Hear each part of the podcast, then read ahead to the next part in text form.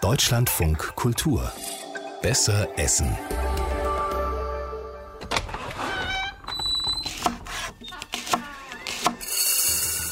Sarah Wieners Speisekammer. Heute der Sauerteig. Heutzutage ist gutes handwerkliches Brot gemacht aus einem Sauerteig in aller Munde.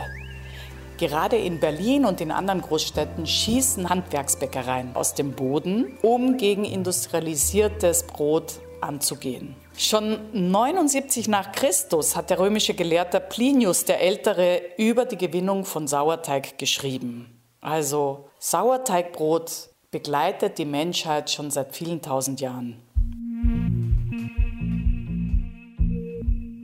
Sauerteig ist eine Diva. Was ist denn nun Sauerteig genau? Also, Sauerteig dient in erster Linie als Gärhilfsmittel, als Alternative zur Hefe. Für einen guten Sauerteig braucht man nur zwei Sachen, nämlich gutes Mehl und gutes Wasser. Und dann kann man schon mit dem chemischen Prozess beginnen. Man mischt das Mehl mit dem Wasser eins zu eins und gibt es in eine abgedeckte Schüssel, so ungefähr bei 25 bis 30 Grad lässt man es 24 Stunden stehen und wiederholt diesen Vorgang. Man gibt wieder einen Teil Mehl und einen Teil Wasser hinein, rührt es wieder um. Und dann muss man wissen, dass es in jeder Luft Hefebakterien gibt und Milchsäurebakterien.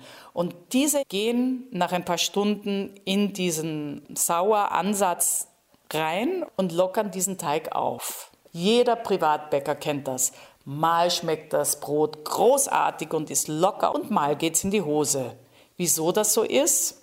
Das sind diese Mysterien der Milchsäurebakterien, der Hefen und der Zeit und der Zimmertemperatur, die wir noch nicht ganz wissen.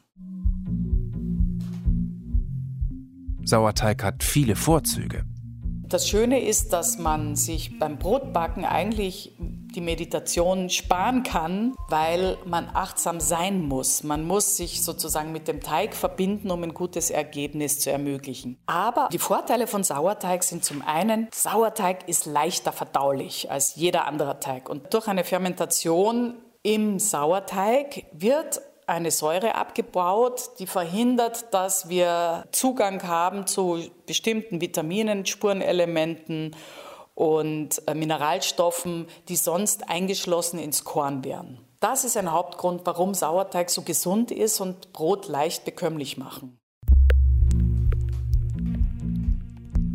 Wieder entflammt die Liebe zum Sauerteig. In den letzten Jahren gibt es eine richtige Reminiszenz mit Sauerteig. Hinter dieser Reminiszenz steckt eine Sehnsucht nach händischer Arbeit in einer immer mehr digitalisierten Welt das Ansetzen von Sauerteig ist zu einem regelrechten Lifestyle geworden. Es gibt zahlreiche Blogs und Rezepte und Bücher auf dem Markt, die einem sagen, wie man gutes Brot machen kann. Es gibt sogar in Schweden ein Hotel am Flughafen für Sauerteige. Denn wenn man einmal diesen Sauerteig angesetzt hat, dann kann man ihn über Jahre und Jahrzehnte immer wieder benutzen. Er darf nur nicht sterben. Das heißt, der Hobbykoch bringt seinen Sauerteig bei Abflug dahin, um zu schauen, dass der nicht stirbt und dass da jemand kommt und ihn jeden Tag umrührt und sozusagen liebevoll massiert und bei der richtigen Temperatur bewahrt. Und noch ein Tipp für Leute, die zu viel gebacken haben. Ich mache gern aus Weizensauerteigbrot etwas, was wahrscheinlich alle lieben werden, Semmelknödel. Erstmal, bevor das Brot ganz hart wird, unbedingt vorher in Scheiben schneiden, vielleicht sogar schon in Würfel. Diese Würfel weiche ich in warmer Milch ein, ein bisschen, nicht zu viele. Dann schwitze ich nebenbei in einer Pfanne klein gewürfelte Zwiebeln mit einem Hauch mit Knoblauch an, bis sie glasig werden.